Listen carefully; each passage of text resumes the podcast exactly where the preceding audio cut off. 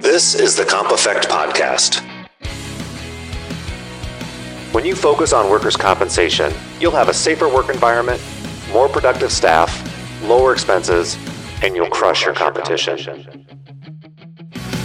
We're sharing real world stories, actionable tips, business friendly advice, and information to help your business. I'm your host, Todd Thams. Enjoy the show. Hey, and welcome back to the Comp Effect podcast. I really hope you enjoy today's show. Uh, today we're interviewing Grant Botma, and I met Grant Botma about three years ago at an insurance conference where he was talking about company culture. He was one of the featured presenters back then, and it was really interesting to me the the things that he was doing with his company. And since that time, he's gone on to write a book, create a course and the message that he has today, I think, is is fantastic for business owners. I don't think there's many businesses out there that really operate with as much freedom as what his does and what he's created. And I think the great message here is there's there's really no right or wrong way to run a business as long as you're focusing on doing the right thing and taking care of not only your customers but also the people you work with your employees. I think he's done a great job empowering his employees to to really create a culture of how they take care of those who they serve. And i think he's made a concerted effort to hire to fit the company culture. And when i translate this back to workers compensation um, based upon my experience it's it's easy to see that when we're looking at a loss run and maybe there's a lot of claims, um, that ties back into culture. And company culture is something that needs to be at the center of your business operations and focused on all the time. Because when when the culture isn't there, I think that's when the problems are going to start. And that's what usually we see in loss history and claims and higher rates and higher employee turnover and just a whole litany of bad things. So I hope this podcast is informative and thanks again for listening. I should also mention there's a there's a spot about 30 minutes in uh, we had some technical difficulties and we lost the uh, the Wi-Fi connection. So there's a break where it cuts in and cuts out, but other than that you should be good to go. Welcome to the Comp Effect podcast, Grant Botma. Grant Botma, I'm so excited to have you here today and talk a little bit about your business and some of the neat things that you have done just to kind of educate some of our listeners here on who you are. Uh, let's go through some of your you and your team's accomplishments. Uh, Grant Botma resides in the great state of Arizona and is the founder and owner of Stewardship Financial Services, where they love people through their finances. The cool thing, Steward Financial also happens to be an Inc. 5000 fastest growing company for two years in a row. And if that isn't a big enough professional accomplishment, Grant is also an Amazon number one bestselling author of the book, The Problem Isn't Their Paycheck. Grant has created a culture course, which is an online course to help your business create a thriving team. Grant is married to the beautiful Jody, and together they have three children. And I am honored to have you on the podcast today, Grant. Thank you. Oh, man. Thanks. That was a cool introduction. I appreciate it. Thank you so much. Well, it's well deserved. It's well deserved. Grant, I am super pumped to have you on today. And as we talk about workers' compensation on the Comp Effect podcast, I really am excited with what you've done in the industry and how you've created a course specifically on culture and company culture. And I don't know that that a lot of people know what your story is or how you got to where you are today but mm. it's a rare path and it was very purposeful and intentional. And I would love to share that with the world and maybe see if there's a way that we can help correlate that into some other industries also with what you've done. Yeah, happy to share that. You know, I, I think as you um, consider workers' comp and trying to create, you know, a business or or a place that's as safe as possible the company culture plays a huge role in that. And yeah, as mentioned, um, it was kind of a, a, different way that I came about creating a company culture. It's very different than what business school taught me, and happy to kind of share that framework with you. Uh, but yeah, my, I mean, as as awesome as those accomplishments that you listed sounded, I'm just a normal guy, man. I I grew up on a farm. I'm the middle of seven kids. I'm not extremely like intelligent. I didn't go to Harvard or anything. Uh, I kicked cow patties for fun as a kid, so I'm not super smart. Um, but uh, yeah, I grew up on a farm in, in a small farming town in Arizona. Um, and this is again where I still live, and uh, ended up going to uh, a, a, high school where they had like a, um, a, a job fair for Discover Card, and I was only 15 years old at the time, but uh, I wanted to go to that job fair, honestly, just to get out of class. So they had to let me go to the job fair. And uh, as part of that, I did like this interview thing. It was like this mock interview to be like to collect money from somebody who is past due, like a 15 year old doing this, right? And then by the time I get home, there's a message on my answering machine where the people of the job fair asked my father for permission to have me work there because they had to get my dad's permission because I was not 16 yet, right? Um, so that's how I got my start in finance uh, through this really weird kind of job fair thing. And I was working at, at Discover Card. And, and while I was there, um, they were teaching me to, to collect debt on people in kind of some weird ways. And I just wasn't down with that. You know, they're saying, threaten them and tell them that we're going to take their house and tell them they're going to put liens on their stuff. And I just wasn't down with that. So what I did was instead of being threatening, I just asked them, Hey, how'd you get past due? How'd that happen? And I would just take notes. You know, oh, I lost my job, or oh, my grandma got sick, or oh, I broke my leg. And then the next time I called, I wouldn't ask for money. I'd just say, hey, how's your leg doing? Or did you find a job? And then the next thing I know, after a period of months, my inbound line was ringing off the hook. And I was breaking records at Discover Card as a 15 year old, only working part time because all these people were calling me uh, to, to pay me. Because the truth is, if they're past due on Discover Card, they're probably past due on a lot of stuff. And when they got money, who did they want to call back?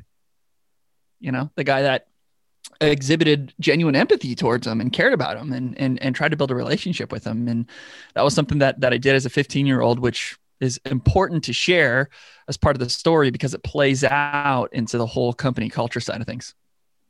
How did that work at Discover when you're 15 years old and you're not following their model? Because I'm I'm just um, that you had some manager that said, Grant, we're here to collect these people's we need money. We need money coming in and you're asking them how their leg is yeah, you know, it's it's funny that you say that. My initial manager, she was always she was her role was to take on all the new employees and all the new employees would work under her for a period of time. And she was filled with grace and joy and just a wonderful person to work for and she had to. She had to have that confidence because if you are new and, and, and asking people for money that they're past due on, those conversations get weird, right? And if you, your manager wasn't filled with that grace and love and joy, you probably wouldn't want to stick around very long. So she she was fine. She was great. She didn't care, and I actually was getting good results. So it was, it was wonderful. And then I got transferred to a new manager, and that manager didn't necessarily like me, and the rest of the people on the team didn't necessarily like me either because they were all adults, like genuinely trying to have a job, working really hard, and I'm sitting there shooting Nerf hoops in my cubicle working half the hours they are, but producing twice as much as them. And I didn't, you know, I, I didn't know it, but I was just, I, am sure to them, I, I look like an arrogant little jerk, you know? And uh, it, it didn't go well. My, my manager did not like that I was just going outside of the boundaries, even though I, I produced well. Um, and eventually, um, I was getting recruited by other credit card co- collection companies uh, for some of the results that I had, and, and I left, and a, and a lot of it was in part to having a manager that didn't allow me the freedom to to pursue a way of, of doing business that was working. Well, I think this is a perfect segue then into what you do today.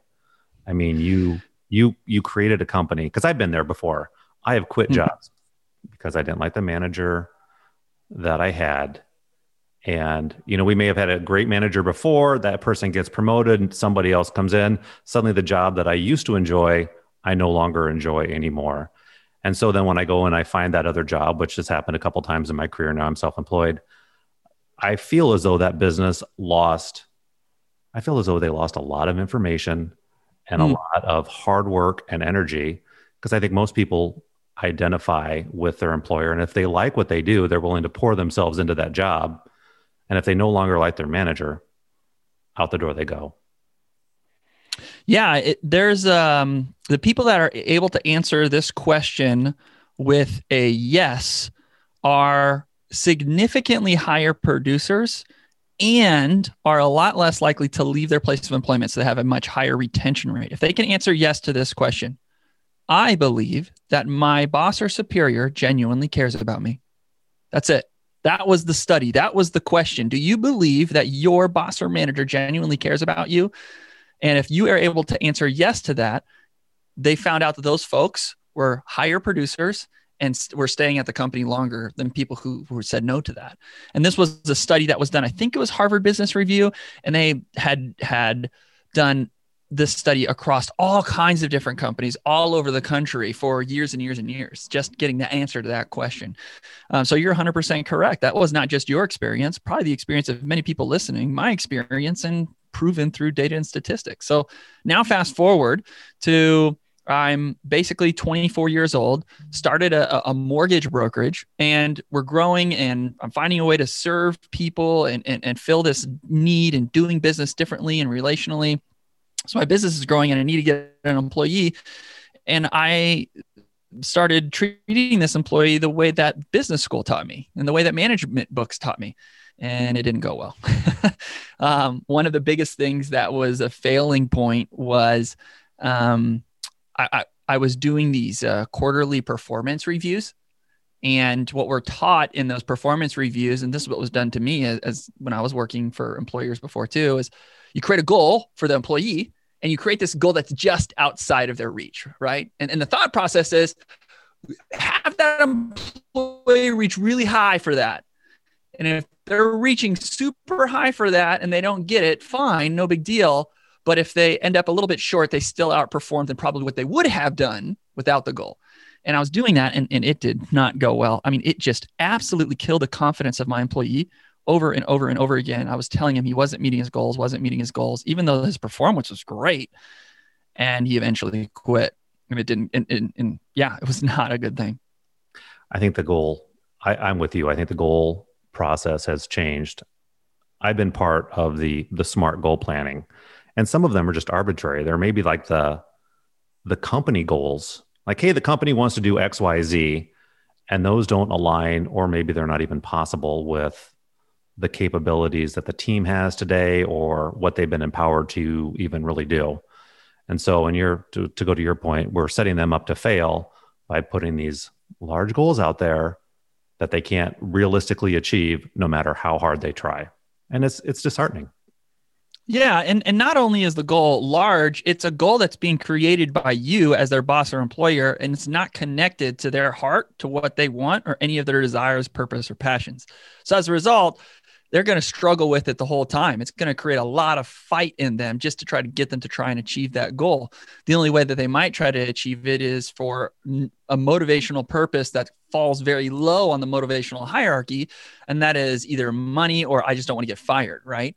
Things that are much more important in the motivational hierarchy are affirmation that people want to know if they're doing it right, freedom, people want autonomy, and then lastly, purpose. People want to do something that makes the world a better place. And, and if we can create goals that do that, that's that's what's better. And that's what I had to discover after that employee left. I I, I was counting on them for their performance because they're doing so good and then they quit and it just like hurt it was like man this is terrible um, and i was sleeping at the office you know my wife and i just had these brand new babies and they were at home and i wasn't even spending time with them it was just terrible and I had to decide, okay, I'm either going to keep doing what I'm doing and or sell this business or figure this thing out. And that's when I dove in headfirst to this idea of learning how to manage people and throwing away the management books and, and jumping into to uh, how people really think and, and how people are really motivated. And that's when I discovered those three things. So let's let's share let's share with today you have an Inc. 5000 fastest growing company and your model today would be I don't want to say anti business, but it's certainly not typical for the average business that's out there. Can you share with us what your company culture looks like today. And then we'll go back to the beginning and we'll start how do we get here and what did you intentionally do day after day, year after year to get to where you're at today? Well, the first thing that, and this is the most important thing with the company and my company culture is, is that it has a purpose, as mentioned before. And this purpose is not just like a mission statement. This is a unifying thing that everybody comes into work together to do together. And they get excited about doing it with other people that they care about. So now they have a community of people that they're pursuing this purpose with. And this purpose is selfless. And it, like I said before, makes the world a better place. And it genuinely makes a positive impact on real people when they do it. So our purpose is to love people through finances. It sounds like a simple statement, but it's a big deal because we are meeting a need that is, if it doesn't get met, it will hurt other people it's just plain wrong if people's finances don't get managed well because it could lead potentially to divorce or people working longer and not having great relationships with their kids or not being able to retire when they want and just bleeding into so many other areas of our life. And the people that work for me are on board with this mission and this purpose. That's the first thing that, that we've got going on and um, the the other things that we do is I recognize that other motivational hierarchy. You know that it's not about money. Yes, money's important. But that's only the fourth most motivating thing.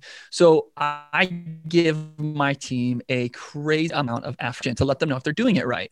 This is more than just a 90 day performance review. As a matter of fact, I throw that thing out the window and don't even do those.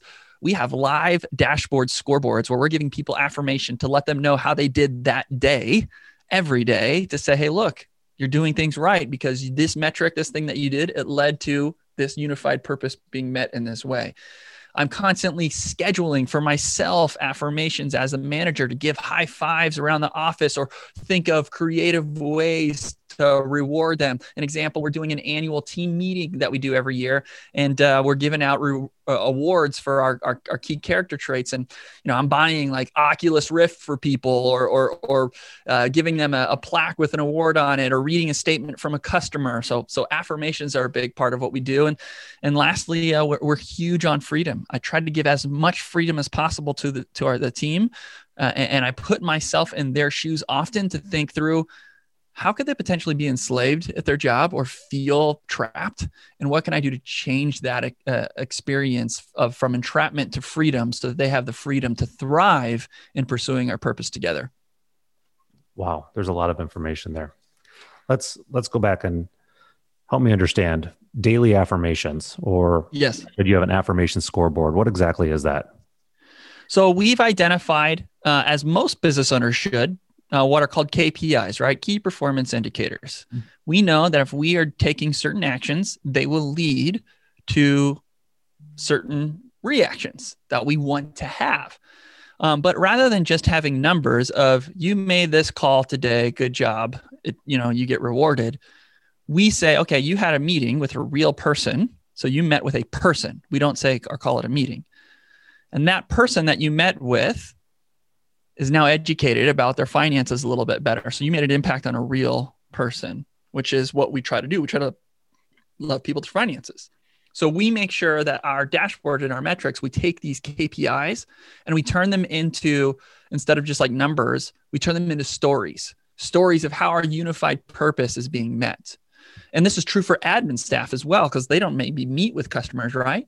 But we'll say, hey, look, when you enter this information into this software, it led to another person on our team, the community aspect, having the information they needed, which then led to this many people being loved through finances, right? So we lead everything, we point everything back to the purpose of what you do really makes an impact on real people. So that's that's how we've we've uh, just transitioned, I'd say, the normal KPI dashboard into something that matters and helps. How long did it take you to get to the KPI dashboard that you have today? Um, I mean, we're still updating it. I mean, that's that's kind of the thing with with creating a company culture. Um, it, you never like arrive. There's no like, hey, finish line, you did it, good job. You know, it's something that you always want to keep improving on. And um, my hope is that people who take my course, read my book, they recognize that creating a company culture is not only awesome for them and their business, but it's awesome for the people that are working for them. And then also awesome for the community of people that they're serving, the customers. And and that you as a business owner, manager, leader should be constantly working on this craft, focusing on it, trying to get better and better and better at it each day, week, quarter, month, year. Um, and, and that's what we've been doing. I'd say the KPI dashboard, we started doing these, you know, years ago, but we make adjustments to it as often as we, we can to try to make it better. Cool. So your company today has unlimited time off. People come and go as they please. And you've talked about this on many other podcasts before. And we're I'm starting to see maybe some of that even maybe in the insurance industry. Not not a lot of employers are willing to suddenly, hey, February 1st, March 1st, everybody has unlimited time off, and please try and get your work done. And hopefully everything goes correctly. And I think there's a lot of apprehension that if a business were to do that, things would not go well. Customers would not get served, widgets would not get made there would be a complete breakdown, a complete fiasco. What if a business wanted to do something like that? How would you and create that culture of empowering their employees to do the right thing? What what would you what would your step by step process be? What's what's the number one thing? Hey, first thing you need to do is this. If that's the path and the direction that you're going to take your company. Yeah, the first thing you have to do is have a purpose. Your company that's what our affirmation points to. And that's also what our freedom points to. Um, I allow my employees to come and go as they please, basically do whatever they want with their work day, as long as you're still loving people through finances. That's it. That's the only caveat, right? Um, so the only time that we have a problem and accountability needs to happen or, or maybe some course correction is whenever they aren't loving people through finances or they act selfishly because your unified purpose must be something that requires selflessness. So then you have a culture of selflessness. So you've got to start with a unified purpose. But I think it's also important, Todd, to recognize this the freedom that I give my team should not be the freedom that you give your team. The freedom that you give your team should align with your unified purpose and should align with you as a leader.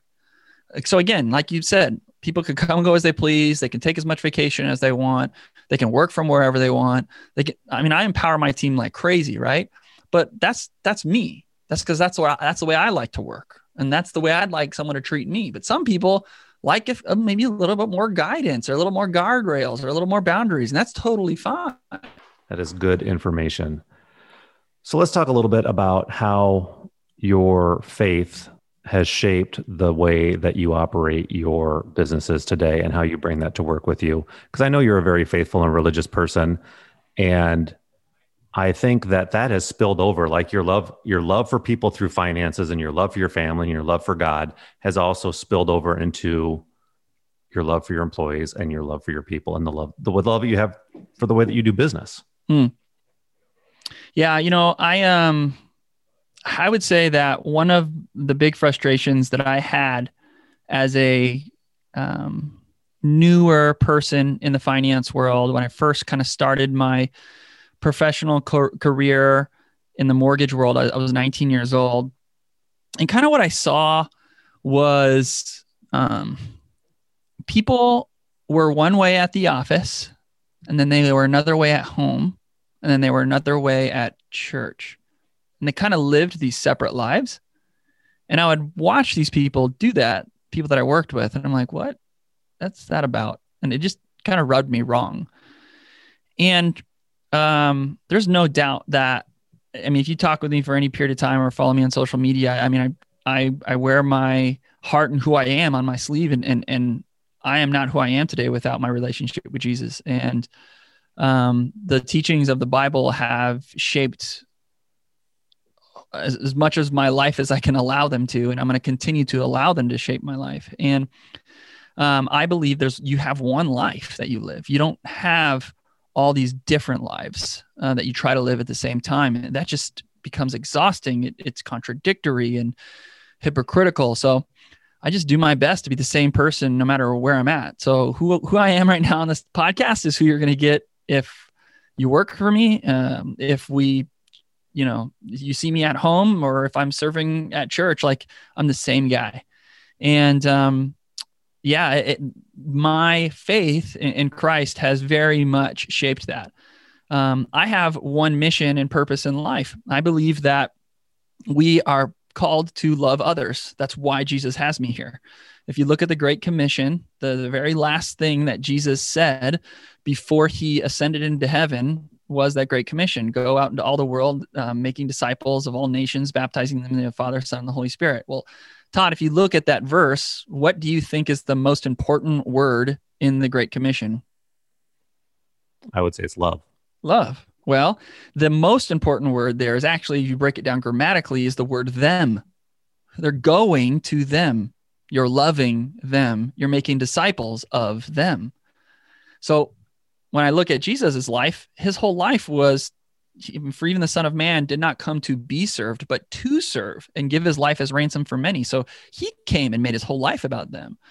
So, so for me, I need to make my life about them. And what am I supposed to do to them? Like you said, I need to love them. And that's what my life is about. So if it comes to my business, I'm going to make my business an extension of that same purpose. That's why I don't understand business owners who are all about profit, profit, profit, profit, profit. Like, no, I was not put on this earth to profit money.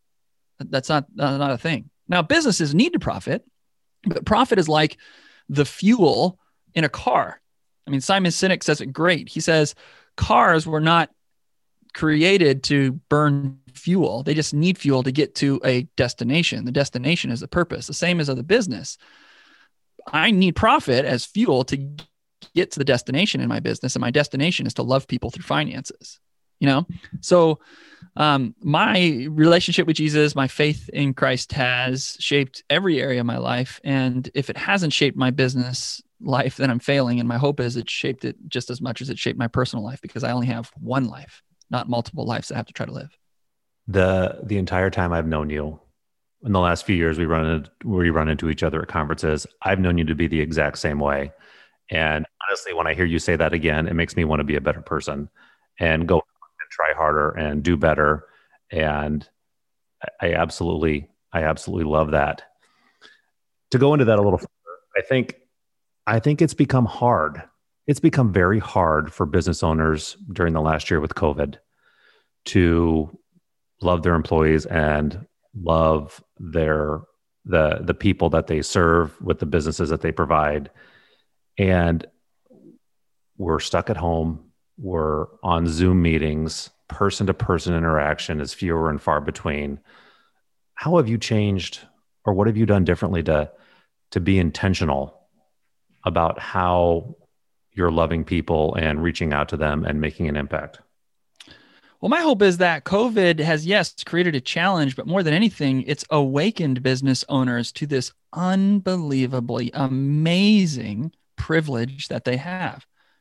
Like, yes, being a business owner, you run and own a business, but I cannot think of, and I'm open to arguments, but I cannot think of a better way to make an impact on a real person's life than through employment. Like, yeah, sure, we provide income for them, and that's a big deal, right? That money allows them to care for their family and to pay their bills and to live in a house and to eat, and then goes back into society and our economy. And, and that is a whole nother conversation. But if you're doing business with an intentional culture, you're creating a purpose for them to be a part of. You're giving them the opportunity to make an impact on real people every day. And they get to do it with other people that could potentially become their friends and that they get to be in community with. You have the opportunity to lead people and help develop them to not only become better people and masters at a craft, but better spouses or parents or members of society because you're challenging them to do something, meet a purpose that's selfless. And anytime we practice selflessness, we get to become better human beings. Like this thing of business ownership and managing and leading people is a wonderful privilege. And, and, in, and if you put it in evangelical terms, I think it's the greatest ministry opportunity on the planet. I just don't know of a way I can make a bigger impact on a real person's life than through employment. And I think it's wonderfully beautiful. So if I'm trying to do that through the lens of COVID, yes, it was challenging, but what an awesome opportunity to really show them that I care. So again, what, what do I do with that? Well, if I want my team to love people through finances, which sounds really vague, I need to love them so that when it comes to asking that question, well, how do I love my customers through finances? Oh, I know. I just do what Grant did to me. And what does what, what do I try to do? I try to put myself in their shoes, figure out their needs, figure out where they're hurting, figure out how I can help them and make it happen. So, look, shutdown happened. They're at home with kids, trying to figure out what to do, eh, being a, a an employee and now a teacher. So I bought bounce houses and had them delivered to their backyard and let them the kids play in the bounce house so they could get a break and actually work. I bought video game systems for the kids. I, I bought um a movie projector so they could have a movie night of just relaxing and hanging out together because I could imagine that they were kind of fighting with their kids back and forth of just constantly being with each other. I, I uh, imagine that they would probably have a hard time getting to the grocery store. So I just delivered groceries to their house. And remember when toilet paper was a thing and you couldn't get it, I would deliver that to their home. I just did anything and everything that I could to put myself in their shoes and serve them. And, and, that's all it takes. And if you're listening to this thinking like, oh, I can't afford to do all those things, that stuff costs money. Look, I, it's it's been over 15 years of business where I've been able to gather the assets to be able to pay for stuff like that. But it doesn't take money to be generous. Money is not a character trait of generosity. Empathy is, willingness is, and being able to put yourself in other people's shoes. That's what you have to do. One of the things, Grant, that I've always advocated for in workers' compensation claims is is what I would call an employee navigator. I guess that's the technical term navigator, but really it's a person at the company who cares because much like COVID, the side effect of a serious work comp claim is the struggle that an individual and their family may have. And I'm thinking of the person who suddenly maybe they hurt their knee, they hurt their shoulder, they're off work, they can't do the things at home that they need to do. Maybe they can't pick up their kids. Maybe they can't cook dinner. And it creates this stress and friction at home because now the person's injured. They've got reduced wages. They don't feel good. And it disrupts the family life. And I've always advocated for what you've just said. You know, having somebody from the company or a coworker stop at the store, buy some food, bring over dinner, just do the things that care and make that difference during one of the hardest periods of of somebody's of an employee's career nobody has to get injured. Sometimes it happens and by caring for them and you know i guess in you know just loving them loving them through their through work will make a huge difference in in the way that that employee and the staff around that employee perceive the company that they work for. And i think that's so few and far between I don't think that's something that's being done today. And I love to hear what you just did because that's that's a testament to how you care for your employees. Man, I love that. I, I haven't heard of it as called a, like a navigator like that. Uh, we have somebody on our staff I, have titled uh, as the executive of belonging, where her sole job is to make sure that everybody on the staff feels like they belong. Um, she is constantly surveying these folks to see what their needs are and making sure that we don't just meet needs generally, but we're able to meet needs specifically based on what those people are going through. And uh, this executive belonging not only tries to love our team well, but they, but this executive belonging, her name is Sam. She does a great job of making sure our customers feel loved as well. So, man, I, I think that every you know company should eventually get to a place where they can hire somebody to do this um, because if i'm honest with you like i'm not great at giving gifts um, like an example birthdays i don't really like a birthday was never special to me. I'm the middle of seven kids. So like when you grow up, you can't make birthdays special when you have seven kids. So like a birthday is just another day to me. So as a result, I really struggle celebrating other people on their birthdays but most people want to be celebrated on their birthdays. So I, I, have to hire somebody who who knows that and is able to step in for my weakness there and really celebrate others on their birthday right? So that's what this executive of belonging does. They, they make up for so many of my weaknesses and they're able to take some of those intentional actions that i have from my good intentions. I genuinely do want to be as loving as i can but sometimes i just suck at it you know? I am right there with you. Sometimes i get so busy in my day and there's so many things planned that I mean, even as a business owner myself, there's this culture and that I want to have. and I want to share with the community. There is a certain way that I want to treat every person that I get to work with every single day. And sometimes my day just gets away from me. And that doesn't mean that I don't care about them because I do. I, I, I want to create this awesome, awesome place where people come to work. They they take care of the people that we have here. They do the right thing and they enjoy what they do. And uh, having I like I like was the director of first. What was that? What was that position again? The executive of belonging. Executive of belonging. I need to write that down and put somebody in charge here for that. I love it. Yeah, it, it's um like it, it, really it came to hiring this person because again i recognized that i struggled in executing all the things that i wanted to um, and something that i often say is um, good intentions require intentional actions. And i was unable to take all the intentional actions i needed to make my good intentions come to life. So i created a position and brought on somebody to help make that happen.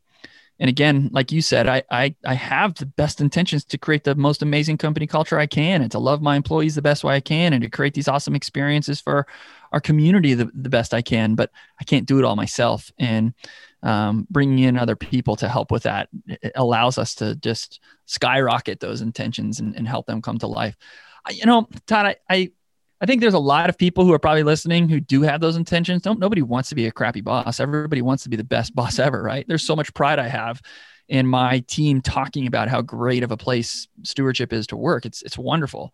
But I didn't just like arrive. There's no like magic formula of like do this thing for you know 3 weeks or you know 8 18 days and you'll turn into a blah blah blah. That just doesn't happen.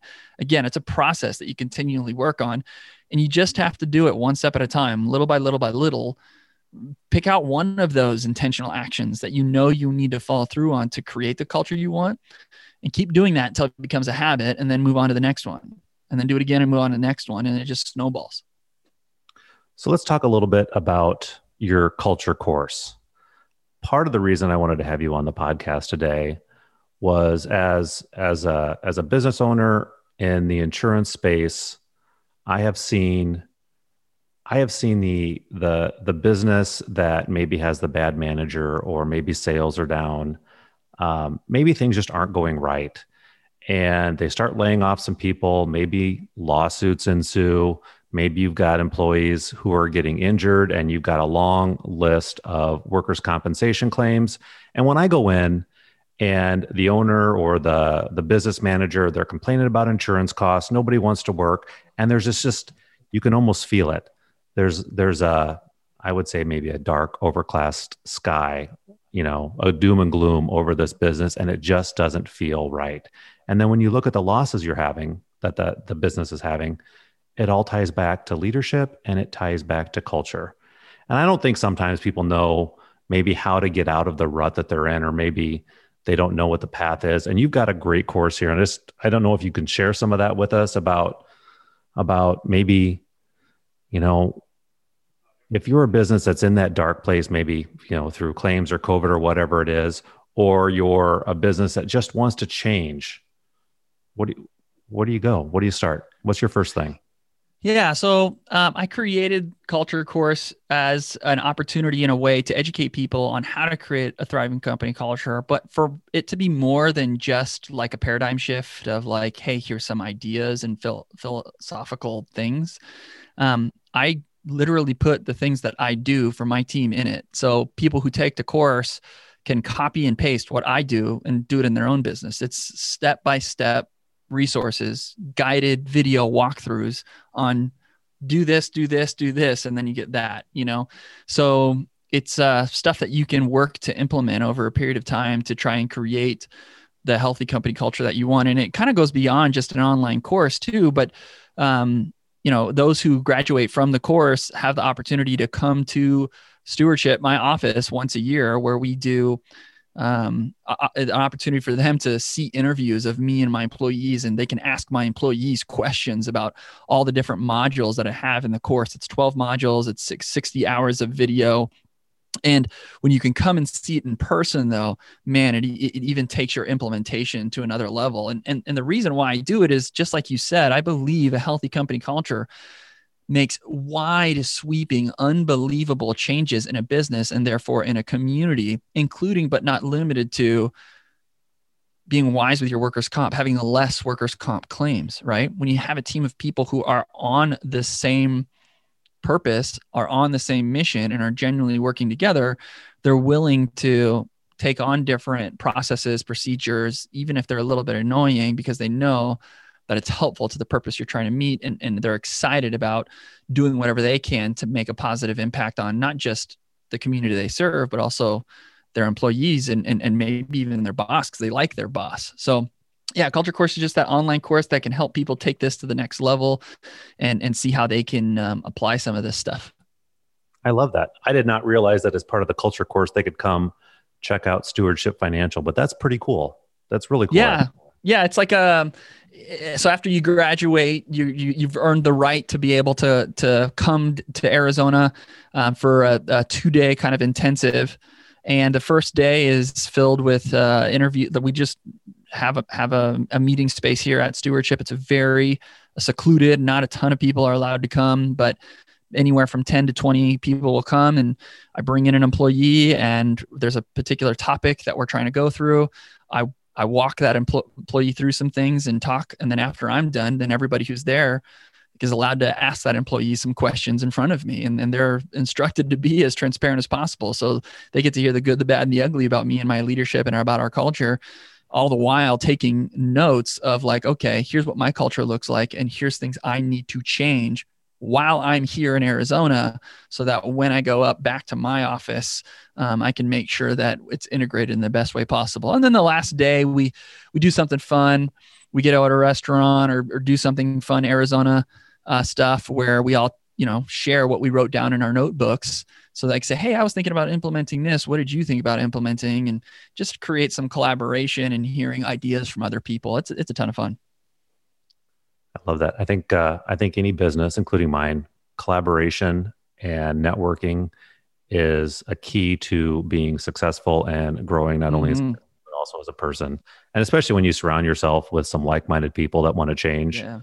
Um, you know, I certainly want to change an industry with workers' compensation and how how that process occurs at the granular level. And so many times the the that claim that a business has it turns into a negative rather than a positive. And i really think that we can mm. we can turn that claim into a positive. I think people didn't ask to get hurt.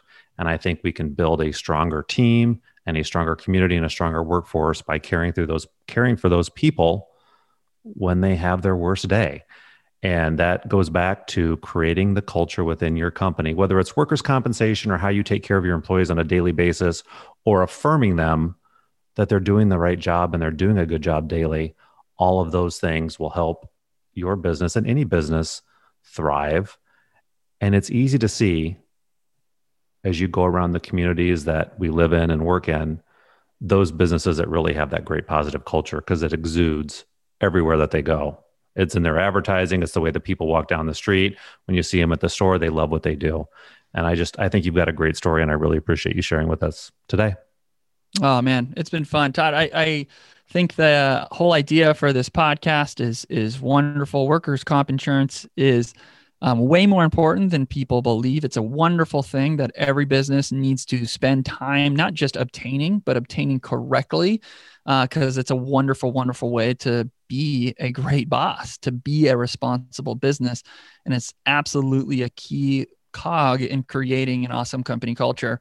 Um, so yeah, I'm I'm hopeful that this uh, podcast continues to make a big impact on other people, and that uh, they get serious about their workers' comp because I think this is it could be a blessing to a lot of folks. So thanks for having me on. It's it's been awesome. Thank you so much. Before we uh, before we wrap up here today, I have a few questions I ask just that are that are kind of fun that just help us, you know, get maybe an insight into you. And uh, if if there's nothing else that you would like to add or share with people today, I'd like to ask you these three questions and then we'll head off. Cool. All right. So, question number one's pretty easy. What are you reading right now? Well, um, I am currently reading Business Made Simple by Donald Miller. Um, I actually posted about this on social media today, but it was t- today's is the book launch day for his book Business Made Simple. And I'm a huge fan of StoryBrand and Donald Miller and all the business strategies and things that they're doing. This is actually like a, a book that's meant to be like a 60 day master leadership sales training thing. Um, so it's it's more like a like a course that you get to go through with videos and everything. It's wonderful. And uh, although, if I'm honest with you, I likely know most of the things that are in this book because I've followed Don for so long and have consumed so much of his information. It's one of those things that I can now walk my team through, right? And I can be a better leadership development person or just professional development person. And if you can get to a place where your company culture is a place where people are developed as better human beings, better professionals, um, man, it's it's a lot of fun, and I'm excited about reading this book because I know it'll be a tool to help me in that end. That's awesome. I'll have to check that out. I'll have to check that out. I love the story brand. I have not heard of the book, but uh, that'll be on my list. Yeah, Business Made Simple just came out today. Okay. Next one is what's one thing you spend more money on than you should? My wife. my wife and kids. I'm a sucker. If uh, they uh, ask for something, I rarely say no. And uh, I'm currently in the process. Um, we're, we're having two homes built next to each other, one for me and then one for my uh, in-laws and, and my brother-in-law who's handicapped. We're going to kind of move into a different stage of our life of caring for him and helping and whatnot. And um, with when you buy a new home, uh, there's all kinds of things that uh, you know your HGTV and Pinterest boards want to try to come to life, and um, I've probably said yes on on spent way too much money on some of that stuff that I probably should. I think when it comes to family, uh, there's really no budget. So, I'm oh with, man, yep, I'm with you. They get what they want. Last thing uh, before we wrap up here, just what's uh, you can leave the podcast today. What's one piece of advice you'd like to give the world? Um, you know, I, I typically will say uh, that the best intentions require intentional actions. Um, so figure out when you're done with this podcast, like what is one of those intentions that you have? Those really, really good intentions as a as a leader, manager, or business owner that you want to come to life. And spend five minutes writing that intention down. Put pen to paper. Then write down three steps that you know need to happen to make that intention come to life. Then after that, schedule, schedule it. So you're going to take five minutes. You're going to write down that best intention that you wish was coming to life better. Then you're going to take some more time and write three intentional actions that have to follow that intention. And then you have to schedule those three intentional actions and make sure that they're either happening on a perpetual basis, make them part of your daily rhythm or weekly rhythm or monthly rhythm, whatever. Or maybe it's a one time thing and just do it the one time, but make sure you schedule it, put it in your calendar, and actually do the thing uh, because my hope for you is that you are able to make your good intentions come to life. Because I believe that uh, most people in the world, when healthy, are awesome human beings, amazing individuals, and um, I'd love to see those good intentions be perpetuated in our society even more often. I love that. I use uh, Andy Frisella has the top five. I do the top five every day, but it's not it's not as intentional and thought driven as what you just put right there. I love it. Yeah. All right, Grant. Well, thanks so much for being on the Comp Effect podcast today. Uh, we'll include links to your Instagram and your Facebook page. But if somebody wants to get a hold of you, what's what's the best way for them to to tr- reach out? Yeah, I would say Instagram's probably the best. My Instagram handle is at Grant Botma, or if you're on Twitter, at Grant Botma. I'm on Twitter there as well. I'm posting on social media at least once a day. And I'm very active in my direct messages. So I'd say that's how most people are able to connect with me. So awesome. All right. Well, Grant, thank you so much for wrapping up this podcast with us. We really appreciate it. And uh, we look forward to following you and keeping you in the, the loop with the podcast and seeing what you do in the future. Awesome. Thanks for having me on, Todd. It was fun. Thanks, Grant.